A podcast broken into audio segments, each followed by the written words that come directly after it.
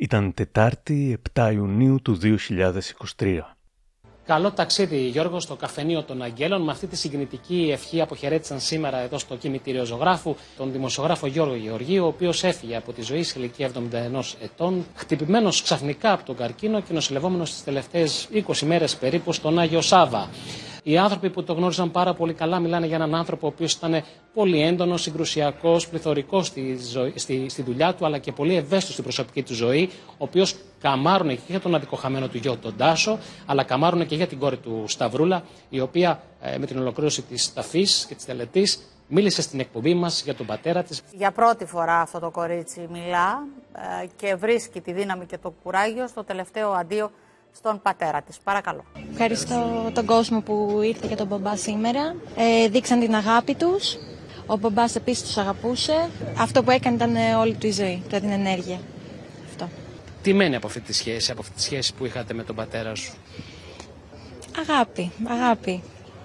Ξέρω ότι με αγαπούσε πολύ και εγώ, ήταν ένας και μοναδικός. Και αυτό, ο μπαμπάς μου, ο μπαμπάκας μου. Ε, ποια είναι η πιο ωραία ανάμνηση που έχεις από εκείνον; Πολλές, να ακούμε μαζί μουσική. Οπότε δεν έπαιζε ελληνικά στο σπίτι, έτσι δεν είναι; Είχαμε τα τραγούδια μας, τα δικά μας. Ποια ήταν τα αγαπημένα σας τραγούδια; Ε, το τραγούδι μας, το ξέρω πιο πολύ, πιο πολλοί κόσμος, είναι το She's a Rainbow που πάντα μου αφιερώνει, στα γενέθλιά μου πάντα το, το έπαιζε στο ραδιόφωνο. Αυτό.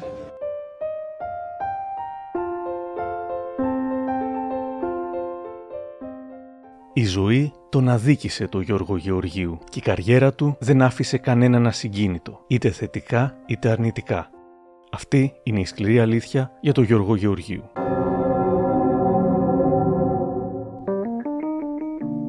Είναι τα podcast της LiFO.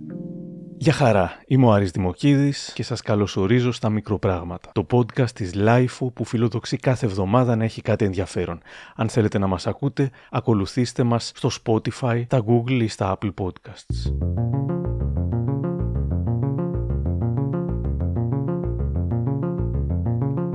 Ο Γιώργος Γεωργίου γεννήθηκε στα Πετράλωνα στις 26 Μαΐου του 1952. Δεκαετίες μετά θα έλεγε στους πρωταγωνιστές και το Σταύρο Θεοδωράκη. Είναι αλήθεια ότι γεννήθηκε σε 1,5 κιλό; Ένα 800, τίλησε το να φύγουμε. Πολύ λίγο. Ήμουνα για αρκετές μέρες στη Θερμοκοιτίδα. Γεννήθηκα στο μευτήριο της Έλενας. Επειδή η μητέρα μου είχε κάνει πριν από μένα τρεις αποβολές, ε, γιατί έκφρασαν ε, το φόβο ότι δεν θα ζήσω. Και της είπαν ότι αν έχεις πολύ γάλα, μάλλον θα ζήσει. Και είχε. Διπλό μαστό. Σε ένα γελάδα του Ανατολού. Ε, θυμάμαι ότι μου έλεγε πως ήμουνα σαν ένα πυρούνι. Φοβόταν να μ' αλλάξει. Και λέγανε θα ζήσει, δεν θα ζήσει. Πού; Πετράλωνα. Γεννημένος στα πετράλωνα.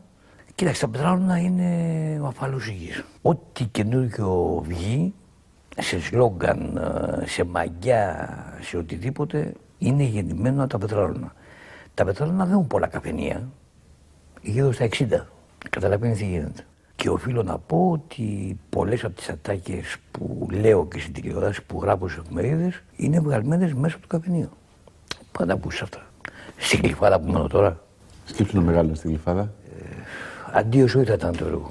Δεν υπήρχε περίπτωση. Στην κλειφάδα να μεγαλώσεις και να κάνεις να δημιουργήσεις το χαρακτήρα που έχω εγώ. Ποτέ.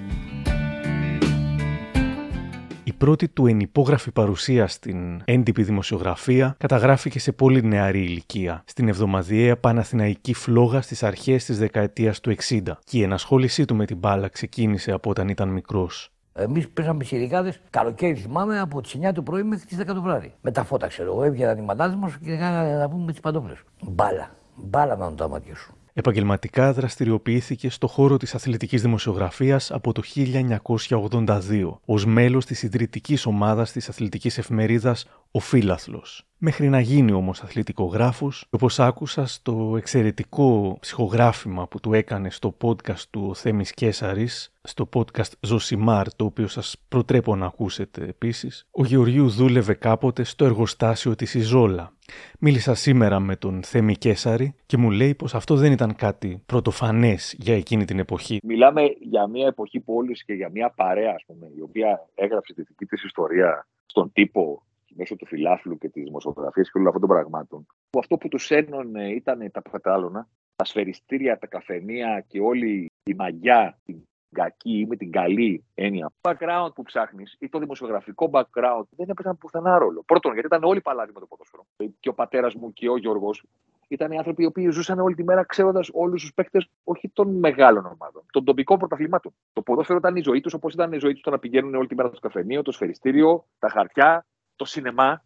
Πάνε να δουν όσε περισσότερες ταινίες γίνεται. Η μουσική, που ο Γιώργος ήταν ακόμα μεγαλύτερος μουσικόφιλος από ότι ήταν ο πατέρας μου, ξέρω εγώ, συνεφίλ. Ήταν πιο πολύ της μουσικής ο Γιώργος και όχι τόσο πολύ του σινεμά. Και τελικά δεν έπαιζε και ρόλο στην τελική τους πορεία. Θέλω να πω ότι ο Γιώργος δεν επιλέχθηκε να γίνει δημοσιογράφος επειδή τα έγραφε καλά. Επιλέχθηκε γιατί ο Καραγιάννη πίστεψε ότι ο ίδιος μπορεί με το χαρακτήρα του και όλη αυτή την ανατρεπτικότητα και το, τη γνώση του παρασκηνίου και την πιάτσα να προσφέρει ένα, πώς να το πω τώρα, πολύτιμο περιεχόμενο και την εποχή δεν υπήρχε γράφει λέξει.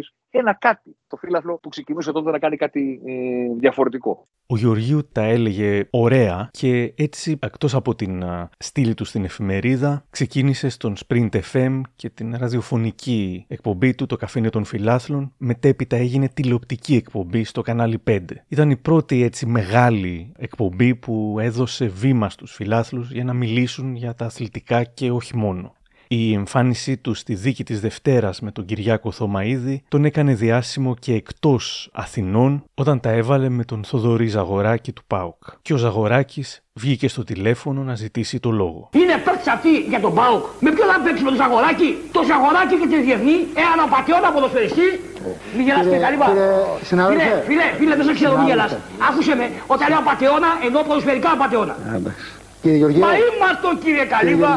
Απαταιώνας ποδοσφαιριστής ο Ζαγοράκης, ένας ποδοσφαιριστής που παίζει. Συγγνώμη κύριε Γεωργίου. Και εγώ απαταιώνας δημοσιογράφος. Θα εκφράζεται όπω τον εαυτό σα. στο καφενείο. Δεν μπορείς να.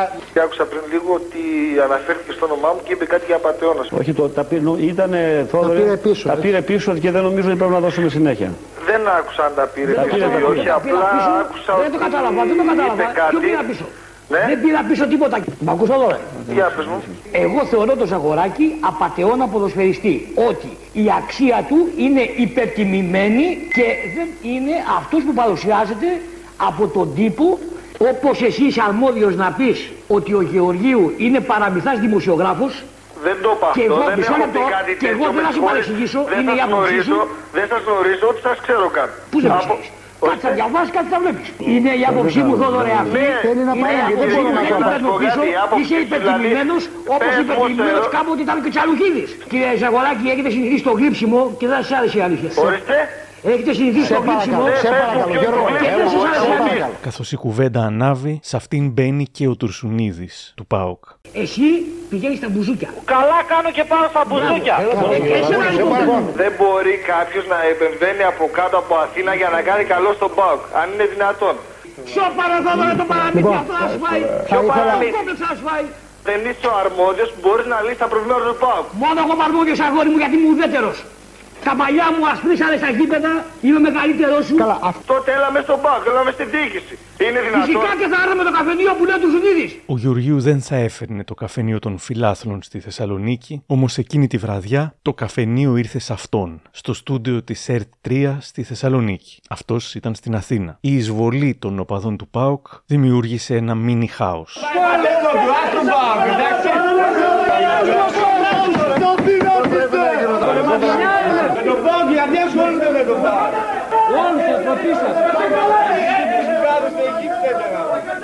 Στην Αθήνα, ο Γεωργίου συνεχίζει να πηγαίνει στα ποδοσφαιρικά στέκια σε γειτονιές της Αθήνας και του Πειραιά, δίνοντας μικρόφωνο στον κόσμο, μέχρι που το 1998 πήγε σε μια καφετέρια στο Βύρονα. Ζούγκλα.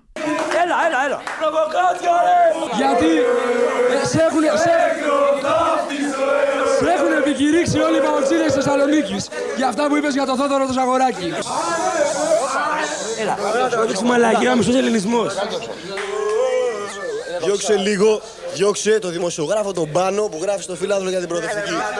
Γιατί είναι ο μεγαλύτερος αλήτης όλη τη φύλαδρο. Σε ακούει πάντα κανείς τώρα. Πες στον Καραγιανίδη να διώξει τον Νίκο τον Πάνο. Γιατί κλάνει πάνω. Θα ανακοινώσει για τον Βύρονα, θα τους γαμίσουμε και του χρόνου πάλι, να πάτε πακέτο πάλι να παραβάζει. Έλα φίλε, ευχαριστώ πολύ. Γεια σας. Από το Βύρο να ξεκινήσαμε, στο στούντιο καταλήξαμε. Καταλαβαίνω ότι στις συνοικίες που πηγαίνω κάθε Κυριακή, είτε είναι λαϊκές συνοικίες, είτε είναι από αυτές που λέμε πιο αριστοκρατικές συνοικίες, πάντα θα υπάρχουν άνθρωποι με ένα αλφα επίπεδο, πάντα θα υπάρχουν και οι μαλάκες. Όλα αυτά επί δύο χρόνια τα δεχόμουν γιατί είχαν κρατηθεί σε κάποια όρια. Τα όρια όμως απόψε ξεπεράστηκαν. Για αυτούς τους λόγους θα πω κάτι που ακόμα δεν το έχω ανακοινώσει στη διεύθυνση του μαγαζιού. Δεν το ξέρει δηλαδή ούτε ο Γιώργος ο ούτε ο Ανδρέας ο ακόμα ακόμα δεν το ξέρει ούτε ο Νίκος ο, Καραγιανί, ο, ο, Νίκος ο Καραγιανίδης, ο οποίος είναι το άμεσο αφεντικό μου σε αυτήν την εκπομπή, δικός μου είναι αυτός, τον κάνω ό,τι θέλω. Τέρμα αυτή η εκπομπή από τις καφετέριες και από τα καφενεία. Το κάνω για να σώσω κάποια πράγματα. Εσάς, το κανάλι και πάνω απ' όλα εμένα. Είμαι 46 χρονών, έχω περάσει από 40 κύματα στη ζωή. Δεν πρόκειται εγώ, ό,τι και να μου από το κανάλι, να πάω σε καφετέρια ή να πάω σε καφενείο. Δεν κάνω κέφι. Εάν θέλει η διεύθυνση του μαγαζιού, μέσα από το στούντιο με τηλεφωνικές γραμμές που δεν θα είναι από 090 για να έχει την εντύπωση ότι θέλω να στα πάρω, θα επικοινωνούμε μαζί. Και έτσι έγινε, με τη διαφορά ότι τα τηλέφωνα ήταν όντως 090. Καθώς γίνονταν αυτά, ξαναπαντρεύεται, αποκτά την κόρη του Σταυρούλα, για την οποία καμάρωνε τρελά μέχρι το τέλος της ζωής του. Εδώ στους πρωταγωνιστές του 2006. Δηλαδή να χορεύει την λίμνη των κύκλων, μόνη της πάνω σκηνή, να πέφτουν προβολής, να την πηζάει ο κόσμος, να μην ξέρει τώρα το παιδί ότι πρέπει να ξαναβγεί έξω και να την βγάζουν να πούμε ηθοποιή και συνοδέτη. Μεγάλη χαρά. Ναι. Την πρώτη φορά μετά βγαίνα μόνη μου. Μετά βγαίνει μόνη της. Το έμαθε. Εκεί στο Γεωργίου Κλάμα. Τι να δεις, κορόμιλο το δάκρυ. Θα παίξεις λίγο πιάνο; Ναι. ναι. Για πάγαινε που λέει και ο άλλος, για πάγαινε. Από το 95 που γνώριζα την Ευγενία Παντρευτήκαμε το 97, το 98 γεννήθηκε στα Βούλα, άλλαξε όλη η ζωή μου. Απέκτησε μια ισορροπία πρωτόγνωρη για μένα.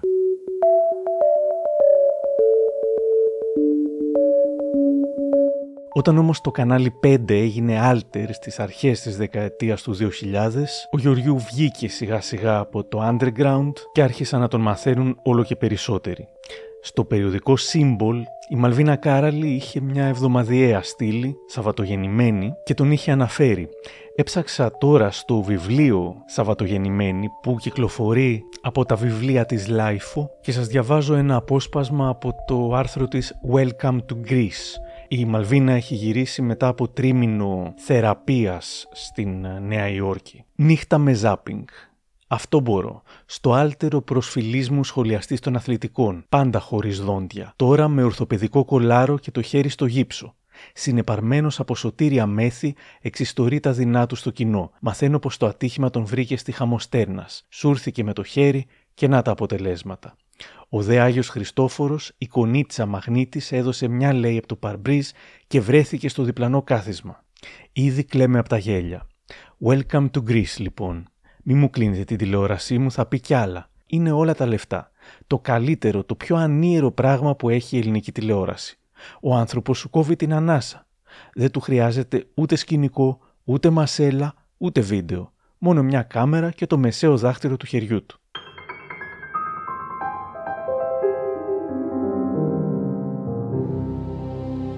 Ο Θέμης Κέσαρης στο Ζωσιμάρ περιέγραψε τον Γεωργίου ως ατρόμητο, μου λέει σήμερα. Στο podcast χρησιμοποίησα πολύ την έκφραση αδίστακτος, επειδή το λέγει ο πατέρας και καταλαβαίνω ότι κάποιοι ίσως να την πήραν στραβά. Ενώ το συγκεκριμένο επίθετο, το αδίστακτος ή το ατρόμητος, που είναι ακόμα καλύτερο που το χρησιμοποιήσει εσύ, δεν είναι με την αρνητική έννοια, είναι με την κυριολεκτική. Είναι με το να μην έχεις δισταγμό σε αυτό που θέλεις να πεις, να μην έχεις δισταγμό σε αυτό που θέλεις να κάνεις, να μην υπολογίζεις αυτό που πιθανότατα να μπορείς να χάσεις από την επιλογή σου, αλλά να παλεύεις για αυτό που μπορείς να κερδίσεις. Ουδέποτε μπορεί κάποιος να φανταστεί ή ουδέποτε έζησα εγώ, το Γιώργο του Γεωργίου σαν έναν άνθρωπο ο οποίος θα σου πει Μήπως όχι, μήπως να το ξανασκεφτούμε, μήπως να μην το κάνω, μήπως να μην το πω, μήπως να το πω αλλιώς, μήπως να μην ποντάρω αυτά, μήπως να μην κάνω αυτή την επαγγελματική κίνηση. Δεν υπήρχε σε τίποτα, σε τίποτα στη ζωή του η αίσθηση ότι διστάζει ή ότι φοβάται ή ότι υπολογίζει κάτι περισσότερο. Το ατρόμητος, αν για κάποιου ακούγεται καλύτερο από το αδίστακτος που έλεγε ο πατέρας μου και χρησιμοποίησα και εγώ στο podcast, ναι,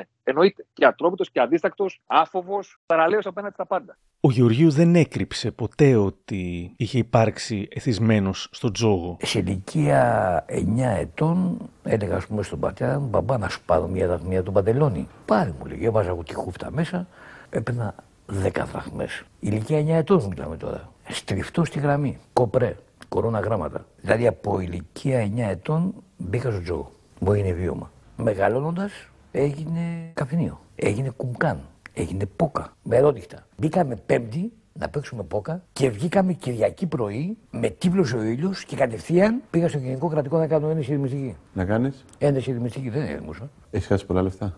Έχω καταστρέψει μια οικογένεια.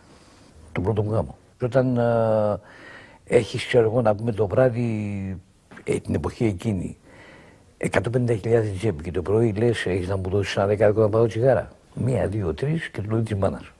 Και όταν ακούς κάποιον και σου λέει πάω να κερδίσω ή πάω να ρεφάρω, λέει παραμύθι. Ο τζογαδόρο παίζει για ένα και μόνο λόγο. Να ικανοποιεί το πάθος του. Τίποτα άλλο. Δεν υπάρχει τζογαδόρο που να κερδίσει και να χαίρεται. Ο τζογαδόρο χαίρεται μόνο να χάνει. Ο τζογαδόρος ηρωνίζεται να χάνει. Άμα κερδίζεις, είναι αποτρεπτικό να ξαναπέξει. Άμα χάνεις, έχεις το άδο και λες: Πάω να ρεβάρω. Παραμύθι και αυτό. Τότε σ' αρέσει. Ο τζογαδόρο είναι μαζοχιστής.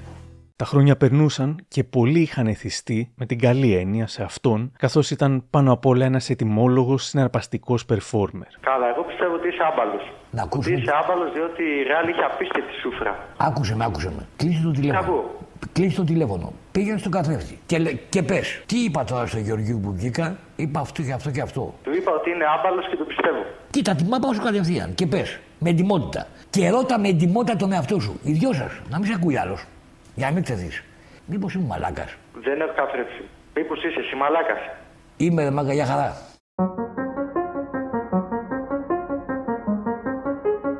Μιλώντας στους μπεταράδες, επιβεβαίωσε ότι ο Μιτσικώστας με τις μιμήσεις του έπαιξε μεγάλο ρόλο στην δημοφιλία του. Και ο Μητσικώστας, εγώ αναγνωρίζω κάτι. Με έκανε γνωστό σε όλη την Ελλάδα. Ε, βέβαια, ο Μητσικό με έκανε γνωστό στην κατσίκα Μισερών. Ναι. Δεν έγινα εγώ. Σε έκανε καλά, πιστεύεις; Πάρα πολύ καλά.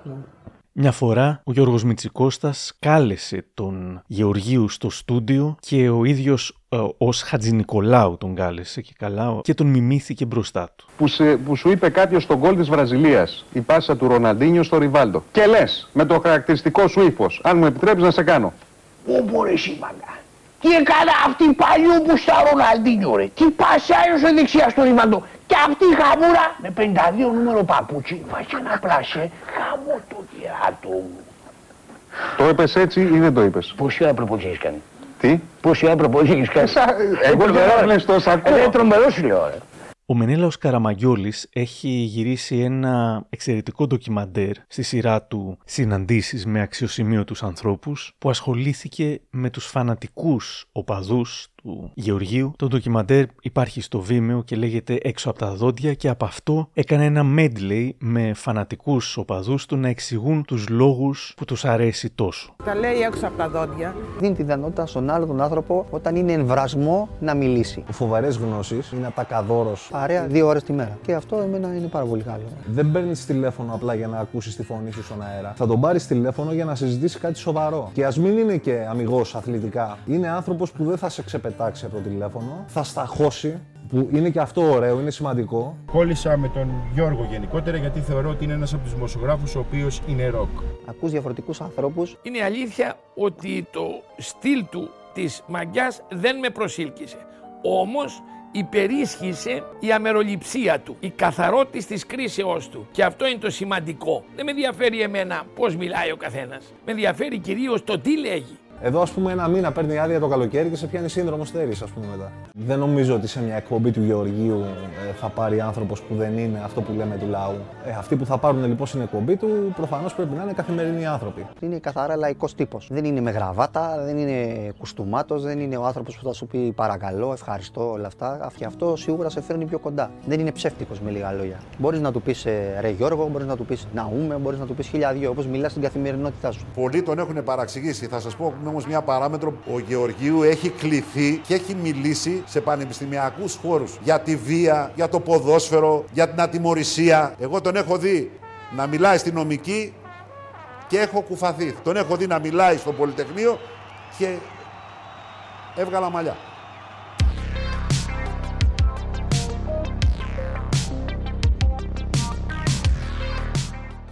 Το μεγαλύτερο ταλέντο του, σύμφωνα με το Θέμη Κέσαρη, ήταν η γνώση του παρασκηνίου. Μιλούσε όλη τη μέρα στα τηλέφωνα και σαν χωνευτήρι έπαιρνε όσα άκουγε και έβγαζε από αυτά κάτι καινούριο, κάτι δικό του. Εγώ χρησιμοποίησα μια έκφραση που μου ίσως να μπει. Τον είπα αντίλαλο, τον είπα ηχό. Νομίζω το μεγαλύτερο του ταλέντο δεν ήταν το να, να σκεφτεί κάτι που δεν έχει σκεφτεί άλλο. Δική του, ας πούμε, original πρωτότυπη σκέψη ήταν το να διαλέξει από τους ανθρώπους με, με τους οποίους συνδιαλεγόταν ποιο ήταν το, αυτό που του ταιριάζει καλύτερα το να υιοθετήσει σαν σχόλιο για οτιδήποτε συνέβαινε. Είχε το ταλέντο και το φίλτρο να διαλέξει το που του κάνει περισσότερο, να το συνθέσει, να το εκφράσει με τον δικό του τρόπο και ήταν και φυσικά ένας performer που ό,τι και άποψη να έχει ο καθένας για την αισθητική της παρουσίας του ή του λόγου του ή του οποιοδήποτε πραγμάτων, δεν μπορεί να πει ότι ήταν μοναδικός αυτό το performance. Δεν υπήρχε κάτι άλλο. Δηλαδή, όλη τη μέρα να κάνεις zapping, αλλά σε όλα τα κανάλια της χώρας, ας πούμε, και να διάλεγες, να παρακολουθήσει όλα τα περιεχόμενα, δεν θα πετύχει κάποιον ο οποίος να ήταν εντυμένος σαν καυτόν, να μίλαγε σαν καυτόν, να φερόταν σαν καυτόν. Όλα τα πάντα. Ε, δεν νομίζω ότι θα πετύχει κάποιον με τη δική του άρθρωση ή με το δικό του τρόπο έκφρασης. Άσχετα, όπως είπα και στο πόντ, ο τρόπος έκφρασής του ήταν πάταγε πάρα πολύ στον τρόπο που μιλούσε κάποτε ο Καραγιάννη πριν από 30 χρόνια. Όχι, δεν μιλάει ακόμα. Εννοώ ότι με τον τρόπο με τον οποίο ε, διοικούσε ας πούμε, και μιλούσε ο Καραγιάννη τότε στον ε, Φίλαβλο. Δεν τον ενδιαφέρει τον κόσμο το αν έτσι μιλούσε ο Καραγιάννη, γιατί δεν έβλεπε τον Καραγιάννη, τον Γεωργίου έβλεπε. Και ούτε ήξερε με ποιον έχει μιλήσει ο Γεωργίου πριν βγει στην εκπομπή για να αρπάξει απόψεις, ατάκες και να τις φέρει στα δικά του μέτρα και να τις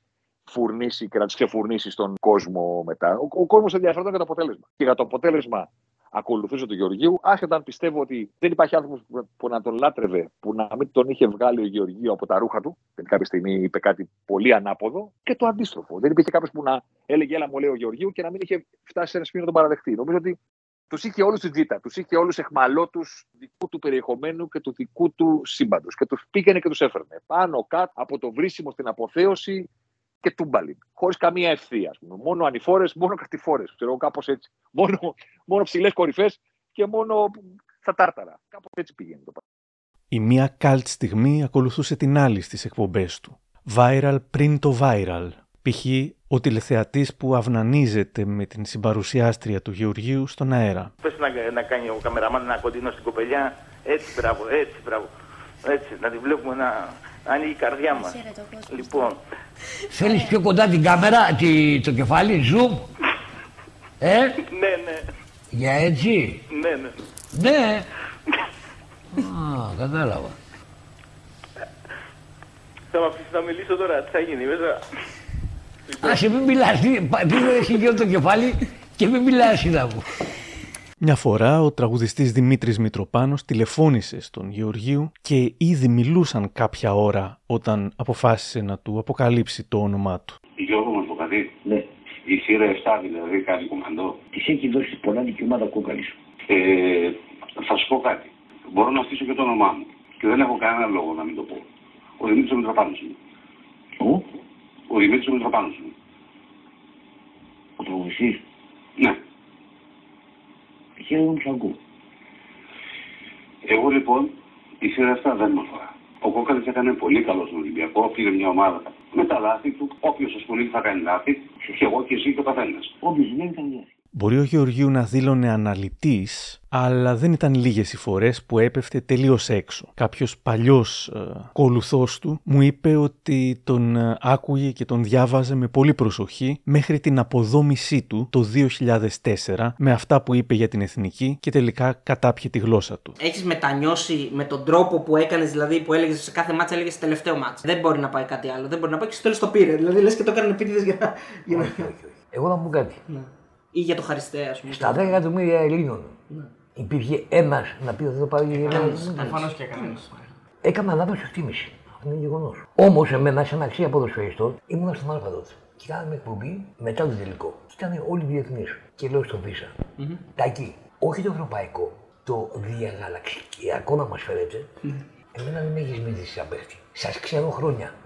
δεν είστε τώρα παίχτες ολκής να πάρετε ένα ευρωπαϊκό. Το πήρατε. Πρώτον το πήρατε γιατί, γιατί είχατε ψυχή. Δεύτερον, ε, γιατί είχατε τον, ο, τον Γκαγκάτση ο οποίος έπαιξε το 5-3-2 καταπληκτικά. Η τακτική του Γκαγκάτση. Του Ρεχάγκελ δεν είναι. Ο Γκαγκάτση είπα πω. Και λόγω μάλλον κάτι ξέρει. Ναι, Έδινε χαρτάκι στο Πολύς λόγος έχει γίνει για τις κολοτούμπες ε, που έκανε, όμως η αλήθεια είναι πως όπως άκουσα στο Ζωσιμάρ, καθώς πολλές δεν ήταν δικές του απόψεις, βιωμένες ώστε να τις πιστεύει πραγματικά, έκανε κολοτούμπες ενδεχομένως επειδή δεν θυμόταν και τι είχε μεταφέρει ή υποστηρίξει παλιότερα. Μου λέει σήμερα ο Θέμης Κέσαρης. Μα μιλάμε για ένα χήμαρο. Θυμόταν ο Γιώργος τώρα, δηλαδή αυτό το ποτάμι που κατέβαινε το βουνό, ας πούμε, για δύο δεκαετίες, χωρίς να σταματάει πουθενά, να σαρώνει το σύμπαν όλο. Είτε με θετικό είτε με αρνητικό τρόπο, πιστεύετε εσείς ότι έδινε δεκάρα, αν για το ίδιο πράγμα, για τον ίδιο παίκτη ή για τον ίδιο προπονητή, πριν από ένα χρόνο, πριν από ένα μήνα ή πριν από καν μία εβδομάδα, είχε πει κάτι διαφορετικό. Δηλαδή τη στιγμή που δημιουργούσε αυτό το περιεχόμενο στον αέρα, εκείνη τη στιγμή, εκείνο το δευτερόλεπτο, με το δικό του performance, τηλεοπτικό ή ραδιοφωνικό, θα ξόδευε παραπάνω από ένα δευτερόλεπτο και να πει ρε, εσύ μήπως να μην είμαι τόσο υπερβολικός στην αποθέωση του τάδε προπονητή, γιατί τον ίδιο πριν από ένα μήνα τον έλεγα άσχετο. Δεν τον ενδιαφέρε, τον ενδιαφέρε το τώρα, τον ενδιαφέρε η παράσταση εκείνη της στιγμής. Ήταν τέτοιο χωνευτήρι πραγμάτων που δεν ήταν ότι ήταν και μια σκέψη που είχε βγει καθαρά 100% από τον ίδιο, ώστε να το θυμηθεί και να πει αυτόν τώρα που τον ξεσκίζω κάποτε τον αποθέωνα. Δεν το θυμόταν τι έγινε πέρασε. Σημασία έχει το επόμενο δευτερόλεπτο, το επόμενο τηλεφώνημα, η επόμενη ατάκα και τι έγινε. Πάμε παρακάτω.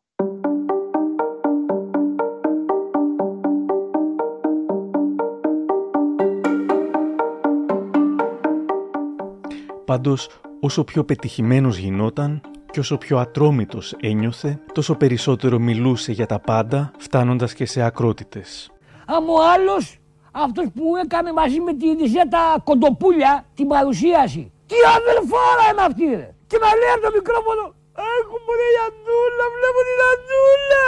Ξέρω πως τι πιάστηκε με γάμο την τρέλα μου να.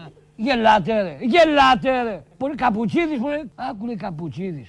Τι είναι αυτά, ρε. Τι αδερφά το μαζεύτηκε. Τι, τι, τι, τι πάτη είναι αυτή, ρε. Σαν βολά αυτοκινήτου, ειδικά τιμόνια στον κιλά. Τέτοια, σαν γερμανικά κράνη, ρε. Με πήραν τηλέφωνο. Ε, Κάποιος δικός μου κολλητός, αξιόπιστος και αρσενικός. Και μου λέει τι γίνεται εδώ, ρε; Τι γίνεται εδώ, αν μάθει τι γίνεται έξω μέσα, μέσα στο ΆΚΑ. Έξω και μέσα στο ΆΚΑ να τρελαθείς. Τι είναι αυτά, ρε. Για πολλή ώρα, στον αέρα, στον αέρα πανελλαδικού σταθμού, ακουγόταν όλα αυτά χωρίς να επέμβει κανένας, χωρίς να σοκαριστεί ιδιαίτερα κανένας, χωρίς να υπάρξει καμία συνέπεια.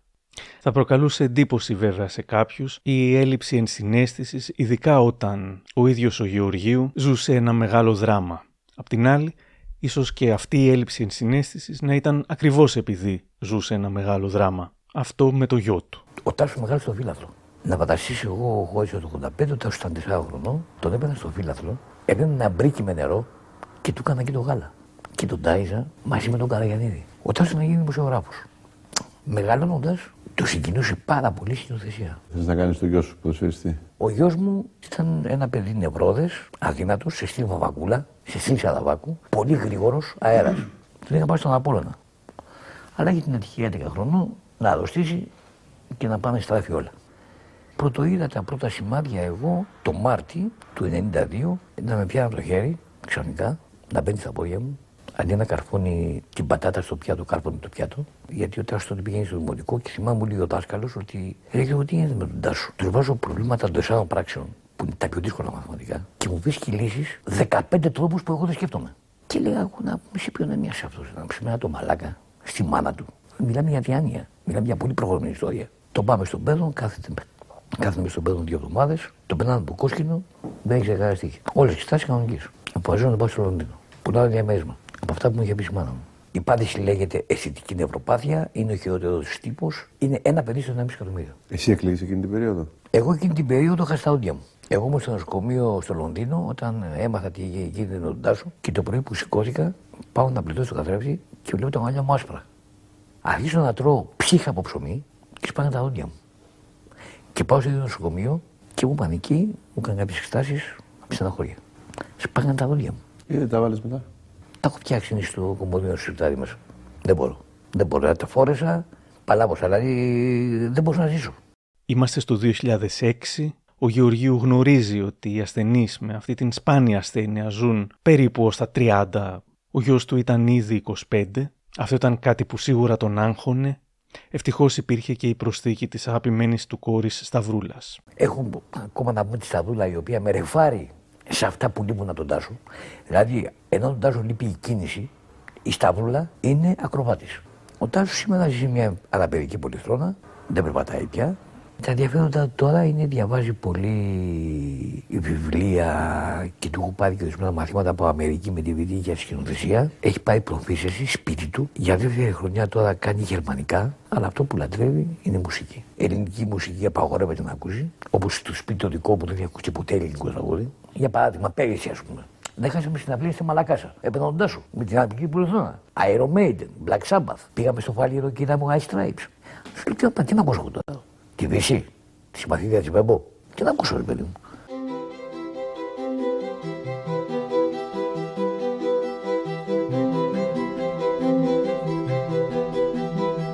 Μια πολύ συγκινητική τηλεοπτική σκηνή ήταν όταν στην εκπομπή του συγκινημένος είπε για το πώς έμαθε ότι πέρασε η κόρη του στο Κολέγιο Αθηνών, στο ψυχικό και μάλιστα σε πολύ καλή θέση. Είπε ότι ήταν η ευτυχέστερη μέρα της ζωής του. Τα όνειρα που είχα κάνει για τη Σταυρούλα και τα οποία βγαίνουν ένα-ένα, τα είχα κάνει για τον Τάσο, για τον γιο μου. Δυστυχώς δεν υλοποιήθηκαν οι λόγοι δεν γνωστοί. Και το είχα παράπονο. Ευτυχώς όλα αυτά τα όνειρα εκπληρώνονται σιγά σιγά με τη Σταυρούλα.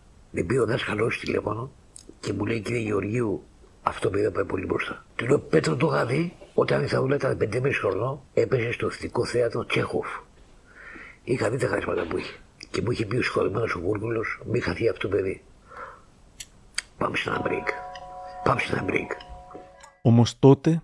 Κλείνω απαραίτητο να διαβάσω ένα μήνυμα. Ξέρω ότι δεν σας ενδιαφέρει. Αλλά το διαβάσω για να διαπιστώσετε πώς λειτουργούν κάποιοι. Λοιπόν, ακούστε. Η κόρη του Σταυρούλα μόνος στι πίπες είναι πρώτη, ρε μαλάκα καραγκιόζη.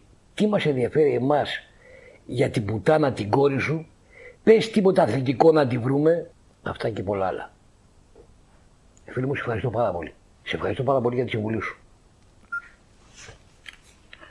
Το βίντεο στο YouTube, έτσι όπως το βρήκα, το είχε ανεβάσει κάποιος ο οποίος έγραφε «Ο Γεωργίου τρώει στη μάπα το σεξισμό που έχει σπείρει». Αυτό ήταν το κοινό της εκπομπής του και έλεγε τις ίδιες σεξιστικές ελληναράδικες παπαριές με το ίδιο καφενιακό στυλ που είχε και αυτός. Αυτό διαβάζω στην περιγραφή. Και κάποιος σχολίασε για αυτό που είπε ότι σας το διαβάζω για να δείτε πώς λειτουργούν κάποιοι, ότι κι αυτός έτσι λειτουργούσε. Οπότε από το ντοκιμαντέρ του Μενέλο Καραμαγιόλη, η τηλεφωνήτρια του Real FM, η Ελισάβετ, για τους φανς του που τον θεωρούσαν εκτός από φίλο τους, ακόμα και η οικογένειά τους. Σε γενικές γραμμές, ναι, είναι μοναχική, προφανώς και για να είναι σπίτι τους κάθε μέρα 4 με 6 και να παρακολουθούν όλη μέρα τα αθλητικά, να βλέπουν το βράδυ τις εκπομπές τους στην τηλεόραση. Ε, καταλαβαίνω ότι δεν έχουν και μεγάλη δραστηριότητα εκτός. Δηλαδή η ζωή τους είναι λίγο συγκεκριμένη και λίγο, είναι λίγο κλειστή. Τώρα θα μου πεις για ποιο λόγο μου παίρνει όλα από τη τηλέφωνο. Με ατάκα θα σου απαντήσω. Κουτσί θα στον Άγιο Παντελήμωνα. Με θεωρούν ένα είδος εξομολογητή. Ακουμπάνε πάνω μου. Ξέρεις, πολλές φορές το πρόβλημά σου, τον πόνο σου, την πίκρα σου, δεν το λες στο δικό σου άνθρωπο που είναι μέσα στην οικογένεια.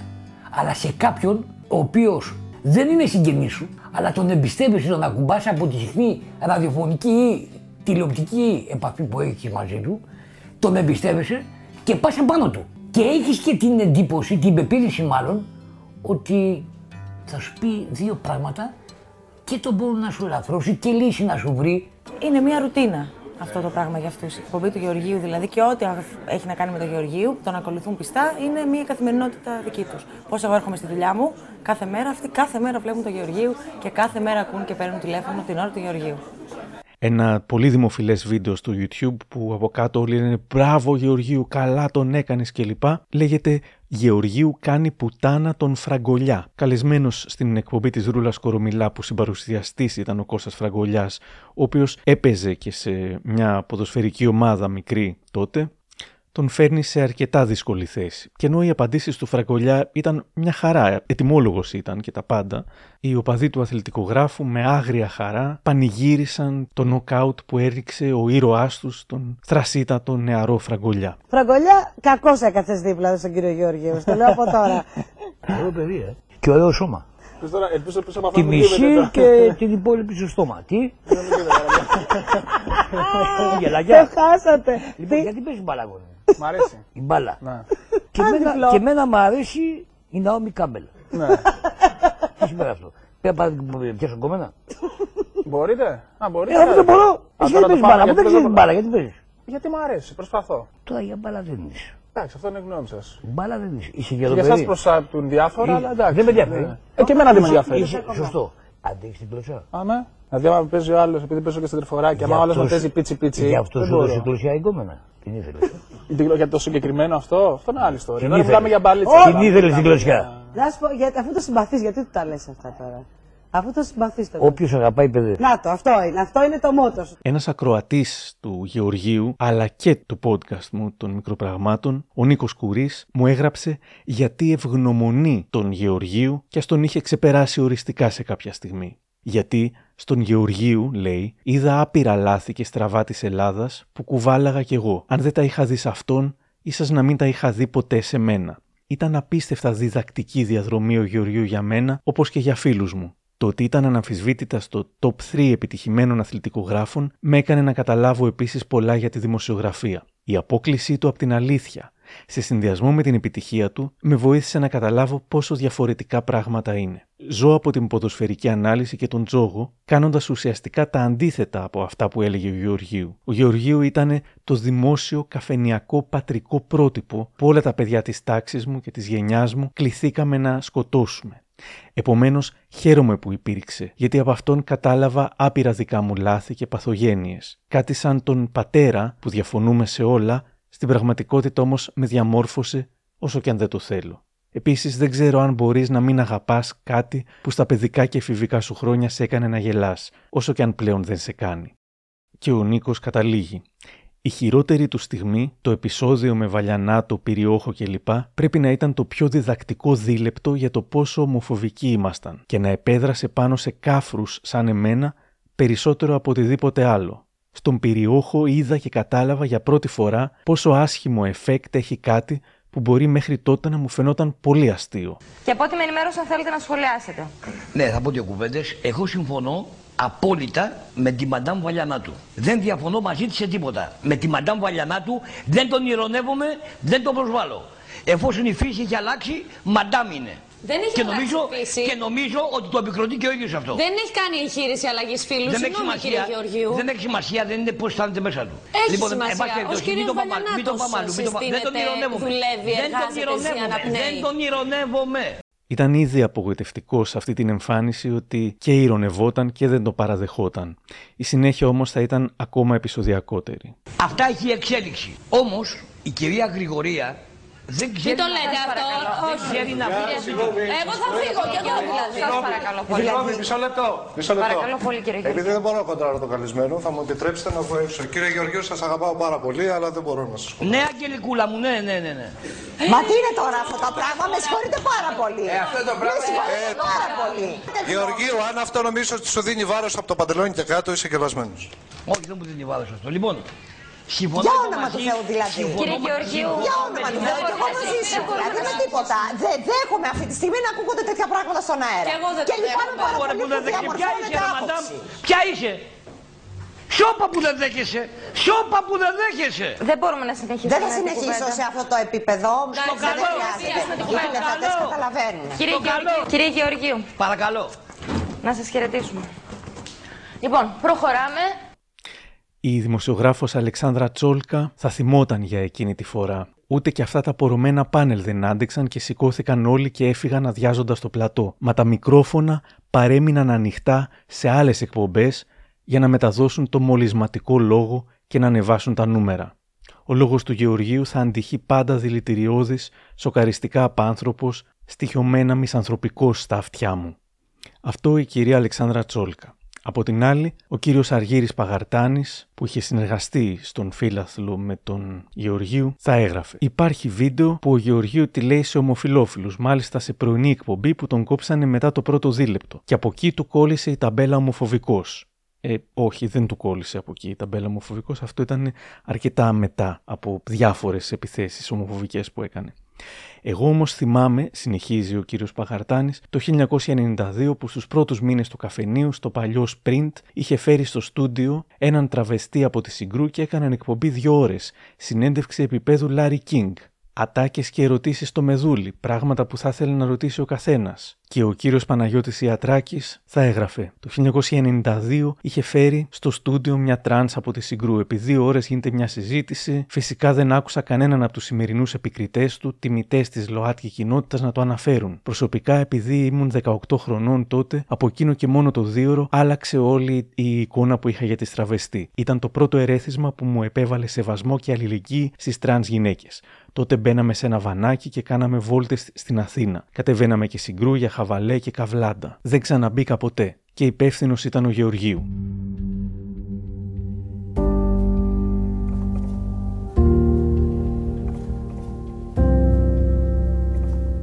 Είναι πραγματικά ενδιαφέρουσες μαρτυρίες. Βέβαια με την μία και μοναδική εκπομπή του 1992 που είχε μία τρανς από τη Συγκρού και δεν την κορόιδεψε αλλά της μίλησε ανθρώπινα, κάτι το οποίο θα έπρεπε να είναι τελείως αυτονόητο, δεν μπορεί να ισοσταθμιστεί η ομοφοβία του που δεν υπήρχε μόνο σε μια εκπομπή στην αρχή της καριέρας του αλλά σε δεκάδες εκπομπές σε όλη την καριέρα του μέχρι το τέλος. Αν πάντως δεχτούμε ότι έκανε αυτό το καλό το 92 επηρεάζοντας κάποιους λίγους, τότε πρέπει να δεχτούμε ότι έκανε κακό στους πολλούς που επηρέαζε έκτοτε με τον κακοποιητικό του λόγο. Φανταστείτε να είχε χρησιμοποιήσει αυτή την επιρροή για καλό. Χρόνια μετά, ο Γιώργος Καπουτζίδης, μιλώντας στον Ντότ, τον Θανάση Αναγνωστόπουλο και την Νάνση Ζαμπέτογλου, θα αποκάλυπτε πως όλο το μίσος που είχε εισπράξει το μεταβόλησε με τρόπο δημιουργικό. Παιδιά, στο περιβόητο βιντεάκι που ο Γεωργίου λέει για μένα τα. Τώρα θα πρέπει να μπουν μπίψ όλα Δεν το αυτά. ξέρω και Λέγε δεν τα εσύ, έχω λέγε δει. εσύ, θα βάλουμε Ναι, μπιπ. ναι, ναι, που. Ε, η Φάρα και όλα αυτά τα πράγματα. Πότε τα είπα αυτά, συγγνώμη, εγώ το έχω χάσει. Το 6. Ναι, έχει που εγώ το χρόνια πήρα και- χαμπάρι το 9. Ναι. Εγώ έφτασε 19 και δεν το έχω πάρει χαμπάρι. Εγώ ζούσα, παιδιά, σε ένα περιβάλλον όπου όλοι οι φίλοι μου ήταν ωραίοι Ναι. άνθρωποι και αυτά και ανοιχτοί και δεν μισούσε κανένας κανέναν. Ναι. Απ' έξω αυτό έχει δεν ξέρω πόσα εκατομμύρια views και έχει γράψει από κάτω ο κόσμος τι να πάθω καρκίνο, τι να με κάψουν στο Σύνταγμα, τι δεν Σοβαρά, Ε, βέβαια. Ναι. Υπάρχει αυτό το κομμάτι. Δεν, Δεν σε είναι... τρομάζει αυτό, δεν σε σοκάρει σαν Όταν άνθρωπο. το είδα, παιδιά, το 2009 δεν το πίστευα. ότι Ψυχοθεραπεία γίνεται. κατευθείαν. Ναι, γιατί το, 9, το, hate- το θέμα του hate δεν ήταν τόσο Δεν ήταν έντονο. τόσο. Και έπαθα. Τι γίνεται, ρε παιδιά, υπάρχει αυτό, υπάρχει αυτό στην Ελλάδα. Υπήρχε αυτό στην Ελλάδα όμως και γι' αυτό και η Ελλάδα δυσκολεύεται να ε, προχωρήσει. Και απλώς αυτό το οποίο αποφάσισα ήταν. ε, Λέω όλο αυτό το μίσος, το οποίο δεν ήξερα ότι υπήρχε τόσο Ναι. μίσος για μένα να με κρεμάσουν στο Σύνταγμα και να με κάψουν ε, την παγιά. Ε, όξα με αυτά που έγραφε. Αυτά λέει. Λέω όλο αυτό, κάτι πρέπει να το πάρω, να το κάνω, να το χρησιμοποιήσω, να... πολύ ενέργεια, κάτι πρέπει να φτιάξεις. Και έτσι έφτιαξα το ρόλο που έφτιαξα στο, στην Εθνική Ελλάδος. Όμως κοίτα τι του έκανε. Μου έκανε Αυτός το αυτό. έκανε δημιουργία. Το έκανα αυτό δημιουργία. πράγμα. Αυτό. Είπε πως ακόμα και συγκεκριμένη πολύ πληγωτική ατάκα του Γεωργίου τη χρησιμοποίησε στη σειρά του Σέρες, αξιοποιώντας την δραματουργικά. Όταν παρουσίαζα τη Eurovision, νομίζω δέχτηκα ίσως και την πιο ε, ακραία επίθεση που έχει γίνει σε α, άνθρωπο της τηλεόρασης. Είχε πει «Αχ καλέ βλέπω την Ανούλα, βλέπω την Ανούλα». Έχω πολύ Ανούλα, βλέπω την Ανούλα. Ε, μετά είπε τη φράση «Όξο που κι άσχημε». Στο λεξιλόγιο των νέων εκείνης της εποχής περάσανε. Λέγανε ε, για να κοροϊδέψουν και οι παιδιά, τα λέγανε Ανούλες. Δημιούργησε μια καινούργια βρισιά. Λέει λοιπόν σε κάποια φάση αυτός ο πυροσβέστης «Όξο που κι άσχημε». Αν το θυμάστε. Άρα, ναι, βέβαια. Λέω θέλω να πεις ακριβώς τη φράση που μου είπε. Αυτό που μου είπε θέλω να πω άλλος, αυτό θέλω να πει ο Γεράσιμος. Έχοντας ζήσει και με την αρρώστια του γιού του, είχε αναγκαστικά γίνει σκληρόπετσος. Το να κράξει κάποιον ή να τον κράξει κάποιος ήταν ένα τίποτα μπροστά σε αυτά που περνούσε. Μου λέει ο Θέμης Κέσαρης. Ακόμα και αν τους σημείωνες ότι ξέρεις, ήσουν απερβολικό με τον τάδε. Ένα λόγος παραπάνω που δεν το υπολόγιζε τόσο πολύ ήταν ότι δεν τον ένοιαζε αν έκανες επίθεση σε εκείνον. Δηλαδή είχε και λίγο, ίσως και άδικη βέβαια σε έναν βαθμό, απέτηση από τους υπόλοιπους να είναι τόσο σκληρή και τόσο ατρόμητος ήταν εκείνος. Η οποία σε έναν βαθμό είναι ζηλευτή η απέτηση, αλλά την άλλη είναι και λίγο άδικη. Δηλαδή δεν μπορείς να έχεις την απέτηση από τον συνομιλητή σου να είναι το ίδιο σκληρός με σένα επειδή εσύ το αντέχεις αυτό. Μπορεί να μην το αντέχει ο άλλος. Δεν είναι υποχρεωμένος να είναι στα ίδια κυβικά της κληράδας και της ε, επίθεσης και της επιθετικότητας που είσαι εσύ. Αλλά ο Γεωργίου έτσι το βλέπει. Είπαν όλοι εκείνοι οι παλιοί ότι εντάξει, βρέσαμε και εσύ ρε παιδί. Και τι έγινε. Πειράζει. Πάντως ο Καπουτζίδης θα συνέχιζε να είναι ε, μεταφορικά μιλώντας ένας σάκος του box για αυτόν. Χρόνια μετά από εκείνη τη Eurovision τον ανέφερε με διάφορες αφορμές. Π.χ. για την πρεμιέρα του τότε Just the Two of Us το 10.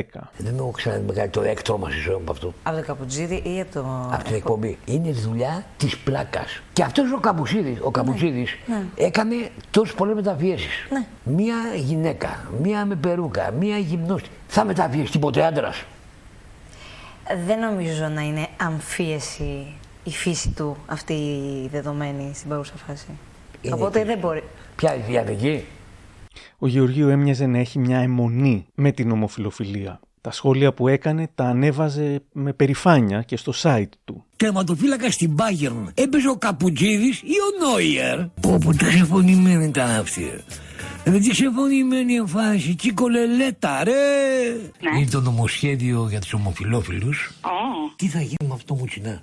Πώς ο Αλαφούζος επιτρέπει να αυτό το πράγμα να υπάρχει στο Sky. Στο, στο... Ξέρεις πόση τηλεθέαση κάνει; Εντάξει, έχει Απ' τα όμως... μπουστάκια, απ' τα μπουστάκια. Το παιδί σου ήταν να βγει από την εκπομπή. Την Τηλεόραση. κοιτάκι να σου με την κοιτάν. Τι είναι αυτά ρε; Είναι ενδιαφέρον πως αναρωτιέται πόσο ο Αλαφούζος επιτρέπει τον Μουτσινά να έχει εκπομπή και ρωτάει την συμπαρουσιάστριά του αν θα άφηνε το παιδί της να δει αυτή την εκπομπή τη στιγμή που ο Χατζηνικολάου και ο Κουρίς τον άφηναν να έχει αυτή τη δική του εκπομπή και να μιλάει όπως μιλούσε και τόσοι γονείς άφηναν τα παιδιά τους να τον ακούσουν. Μια φορά ακόμα θα μιλούσε ο Γιώργος Χαπουτζίδης για τον Γεωργίου όταν ο Δημήτρης Ουγγαρέζος θα κατηγορούσε ε, εμέσως τον ε, Καπουτζίδη ότι είχε κάνει bullying επειδή είχε αντιδράσει στο ότι είχαν καλέσει τον ε, Γεωργίου στο πρωινό του Μέγκα. Το 2015 θα εξηγούσε ο Καπουτζίδης την Παγκόσμια ημέρα κατά του bullying ο κύριος Ουγγαρέζος είχε καλεσμένο στην εκπομπή του τον κύριο Γεωργίου. Του έστειλα αμέσως μήνυμα και του είπα ότι επέλεξε πολύ λάθος ημερομηνία. Ο κύριος Γεωργίου έχει συνδέσει το όνομά του με πρωτοφανείς ομοφοβικές επιθέσεις και σχόλια στην τηλεόραση. Δεν θα έπρεπε να ήταν καλεσμένος εκείνη τη μέρα και το επισήμανα και στον ίδιο τον κύριο Ουγγαρέζο και στην υπεύθυνη εκπομπής και στον υπεύθυνο προγράμματος. Θυμάμαι, είχα πει συγκεκριμένα, ας βρίσκατε μια άλλη ημερομηνία. Σε αυτό το σημείο, επειδή εμπλέκω χωρίς να φέρει ευθύνη τον κύριο Γεωργίου, θα ήθελα να ξεκαθαρίσω ότι παρά την επίθεση που έχω δεχτεί κι εγώ ο ίδιος από αυτόν, αν με ρωτήσετε πραγματικά τη γνώμη μου, τώρα πια τον θαυμάζω. Όχι φυσικά για τις απόψεις του, αυτές τις καταδικάζω και θα τις καταδικάζω πάντα, αλλά γιατί είναι ένας πατέρας που έδωσε μάχη για το γιο του, έμεινε δίπλα του ως το τέλος, πάλεψε και θυσιάστηκε για το παιδί του. Γι' αυτό το πράγμα τον θαυμάζω και τον εκτιμώ απεριόριστα.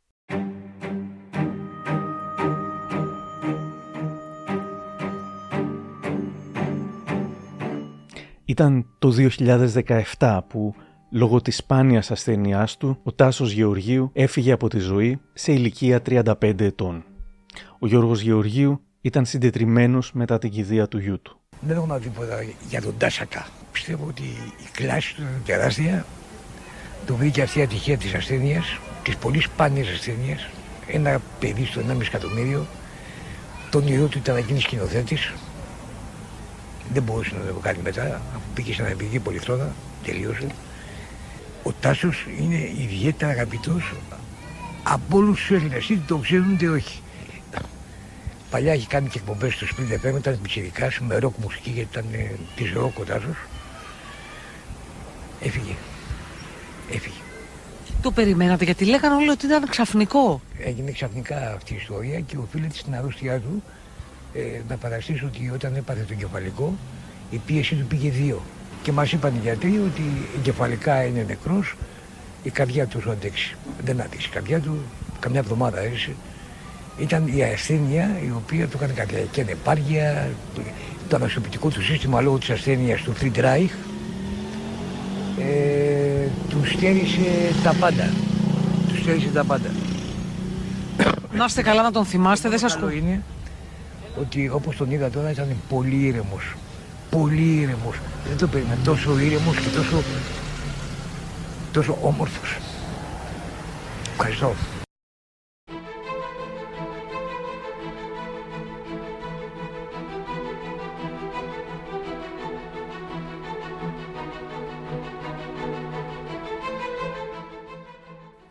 Έκτοτε η υγεία του Γεωργίου επιβαρύνθηκε αρκετά. Τον Ιούλιο της ίδιας χρονιάς, του 17, παθαίνει έμφραγμα. Ένα χρόνο και κάτι μετά, πνευμονικό είδημα. Μεταφέρθηκε και νοσηλεύτηκε σε ΜΕΘ.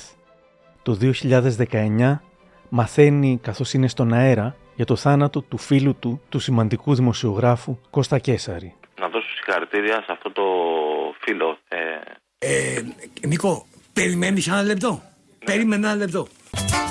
Έλα, έλα φίλο μου. δεν είχα να πω κάτι άλλο. Πιο πολύ πήρα να δώσω συγχαρητήρια στο Έχω φίλο να, το έχω να πω κάτι εγώ πολύ οδυνηρό, τουλάχιστον για μένα, που αυτή τη στιγμή έγινε πτώμα. Και μάλλον εγώ το ανακοινώνω πρώτος, γιατί τώρα με πήρα τηλέφωνο.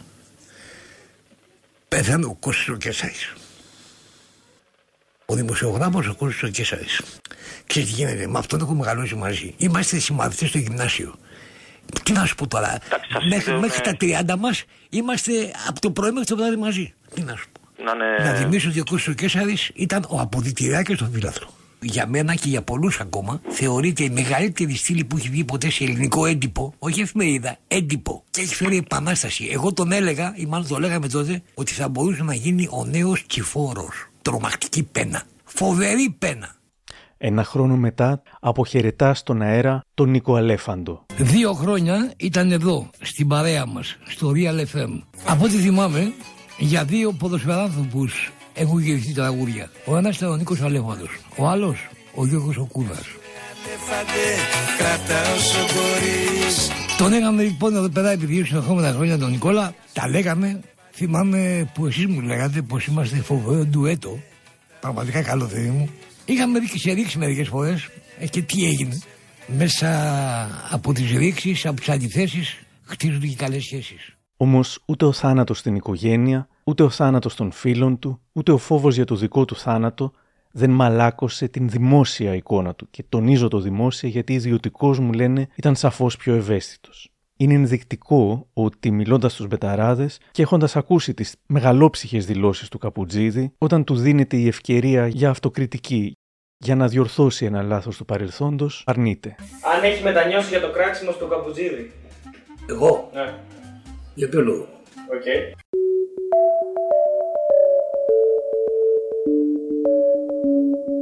Ο Γεωργίου πεθαίνει τον Ιούνιο του 2023. Ανάμεσα στα πολλά εξυμνητικά άρθρα και στις συγκινητικές αναρτήσεις υπάρχει και ένα άρθρο που, κυρίως λόγω του τίτλου του, προκαλεί τεράστιες αντιδράσεις. «Γιώργο μου, καλό σου ταξίδι» είναι ο τίτλος και εμείς να ζήσουμε, να σε ξεχάσουμε όσο πιο γρήγορα γίνεται.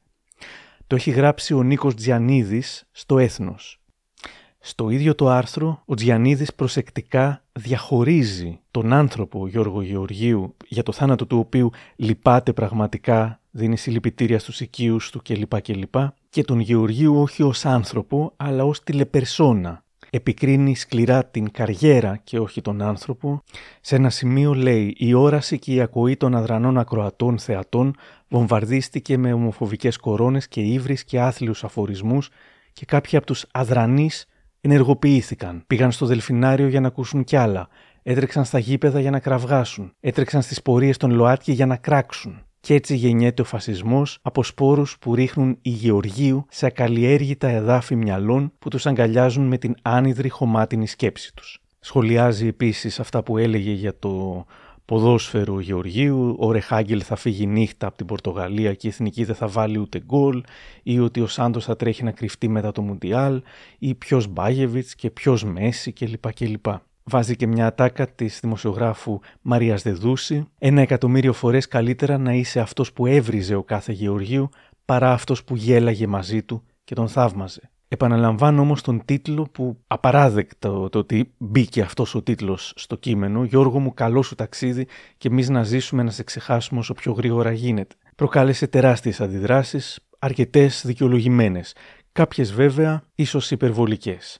Καταρχάς, Νίκο Τζιανίδη, έγραψε κάποιος, είσαι μεγάλο μουνόπανο. Ψέγεις στο Γεωργίου για το ότι δεν ήταν της πολιτικής ορθότητας. Μάθε κόπανε ότι στα καφενεία και στις παρέες έχουμε γραμμένη την ορθότητα. Το λέμε όπως μας βγαίνει. Οι φλούντες, έγραφε, ο κύριος Γεωργίου είχε εκπομπή τότε που ακόμα επιτρεπόταν να πει την αλήθεια χωρίς να ανησυχείς μήπως θίξεις ευαίσθητες ψυχές. Αλλά αυτά είναι ψηλά γράμματα σε αυτή την εποχή. Ντροπή σας.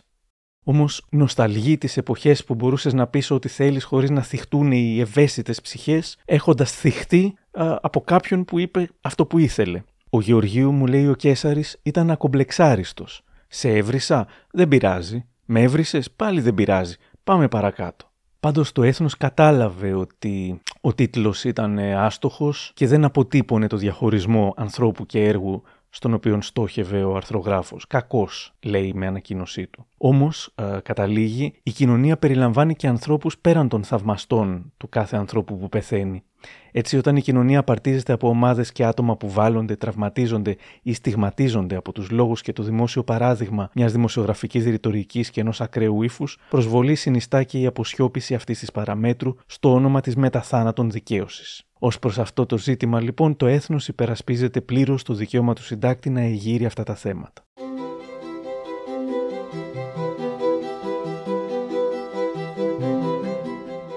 Αν υπάρχει κάποιο συμπέρασμα που μπορούμε να βγάλουμε από τη ζωή του Γιώργου Γεωργίου είναι ότι τα πράγματα δεν είναι πάντα όπως φαίνονται και κυρίως ότι ποτέ δεν ξέρεις τι περνάει ο άλλος.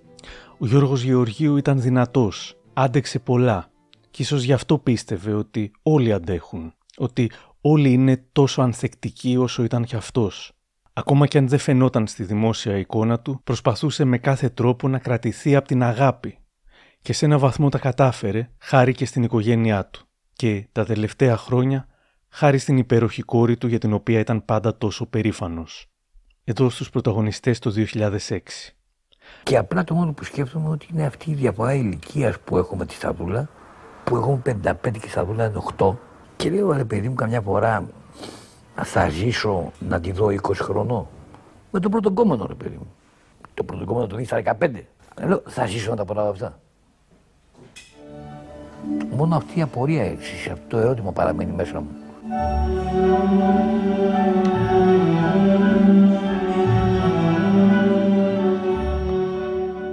Ο Γεωργίου έφυγε πολύ νωρίτερα από ό,τι έπρεπε.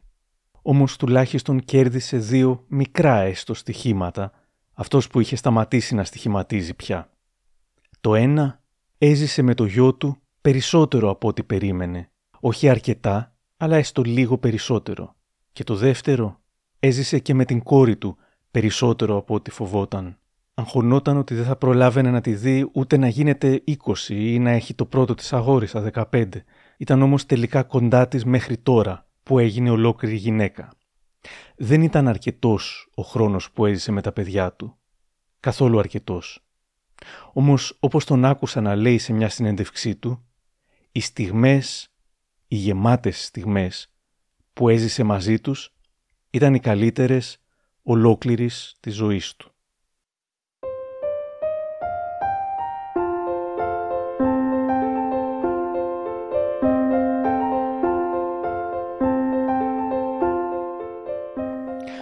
Κάπου εδώ τελειώσαμε. Και αν θέλετε να μας ακούτε, ακολουθήστε μας στο Spotify, τα Google ή τα Apple Podcasts.